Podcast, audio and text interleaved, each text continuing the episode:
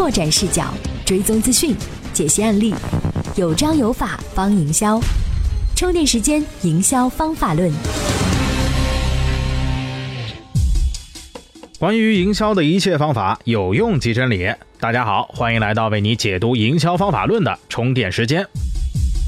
以《快乐大本营》《天天向上》为代表的有影响力平台的强势节目啊，除了是明星、新电影、新专辑的宠儿，现在隐约成为了许多创业者的秀场。八月二十一号晚上，大姨妈 App 创始人柴可亮相最新一期《天天向上》节目播出之后，仅仅一天时间，大姨妈关键词便登上了苹果 App Store 热搜榜，免费榜排名十二，分类榜单排名第一。安卓和 iOS 双平台新增注册用户一百万。这和动辄上亿的烧钱营销相比，可谓是名副其实的小投入大回报。一个 App 是怎么和娱乐脱口秀节目勾搭上的呢？资讯过后，我们揭开谜底。美玉必知。谷歌一下弹出广告。北京时间八月三十号，谷歌公司与本地家政服务提供商的合作正式展开。旧金山用户如果在谷歌上搜索“疏通马桶”或“开锁”，将会获得搜索引擎的本地服务建议。其实，相比于我国某个搜天猫能够跳出京东的搜索引擎，谷歌这方面还是太嫩了。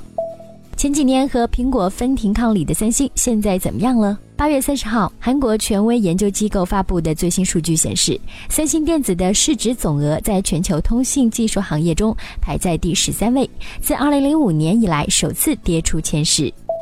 半年时间，余额宝就收了近十亿管理费。八月三十一号，证券日报发布消息称，九十四家大型基金管理人在上半年共收取管理费两百二十六亿元，其中余额宝上半年的管理费收入为九点八九亿元，超过四十二家基金管理费总额。这部电视剧可能拥有史上最贵的演出阵容。电商创业轻喜剧《我在梦想大道东》近日在广州开机，讲述一个普通电商创业者的故事。马云、雷军、任正非等商业大佬将在剧中客串企业家角色，集中了商界的顶级 IP。这电视剧想不火都难。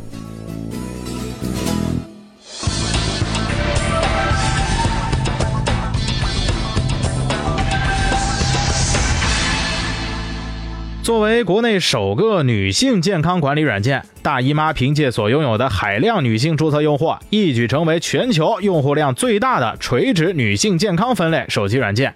其首创周期管理概念，甚至带动了中国女性健康管理应用产业的发展。高速发展的背后支撑是强大的财力支持。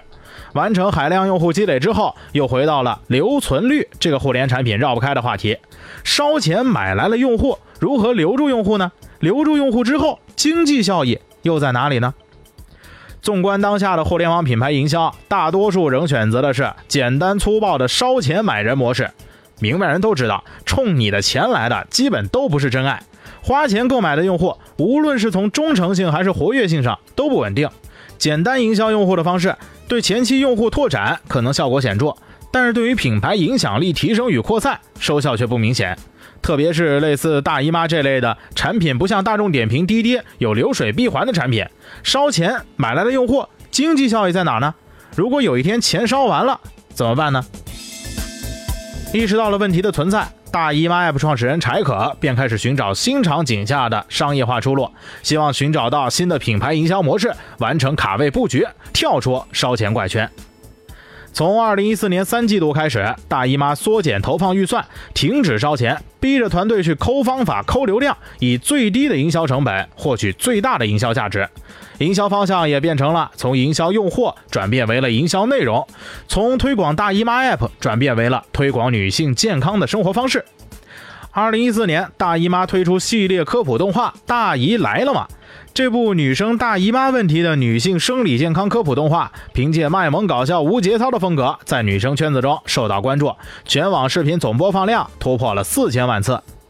二零一五年五月，姨妈庙奇袭上海草莓音乐节，更是引得众多女乐迷竞相拍照留念。同时，针对精准的高校女性用户，大姨妈走进二十二所大学，发动了三十万女生参与了“我要放姨妈假”的活动。一系列的营销手段使大姨妈已经不仅仅是一款 App，逐渐转变为一个传播女性健康生活方式的倡导者与传播者。从用户角度出发，进行内容设计与制造，以娱乐化的方式主动与用户沟通，从而使得用户愿意主动帮助品牌进行传播。请注意，是主动。这种内容营销的方式，显然比单个用户营销更能起到四两拨千斤的作用。大姨妈携手天天向上，再一次通过娱乐精准营销，在话题互动和用户痛点上形成了契合。节目的播出呢，不仅带动了大姨妈百度指数和微指数的持续上升，催热百度搜索、贴吧和微博上层出不穷的话题，也触发了大姨妈 App 下载量的快速增长。从用户营销到内容营销、电商引爆，再到异业联盟，每一步战略的决策，每一个战术的执行，实际都不轻松。从全行业烧钱抢人的狂热中抽身，回归冷静营销，流量会不会滑落？品牌知名度如何维系？这些都是不可预知的巨大风险。钱总有烧完的一天，一旦烧钱成了惯性姿态，这才是创业团队最可怕的危机。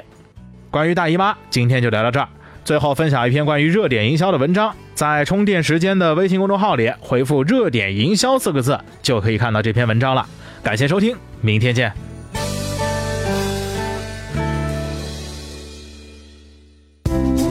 怎么样关注我们的微信公众号呢？您在微信内搜索“充电时间”，就可以找到加 V 的我们了。关注后赶紧开始每日签到，积分可以兑换礼品哦。随时随地，随心所欲，你的随身商学院。这里是充电时间。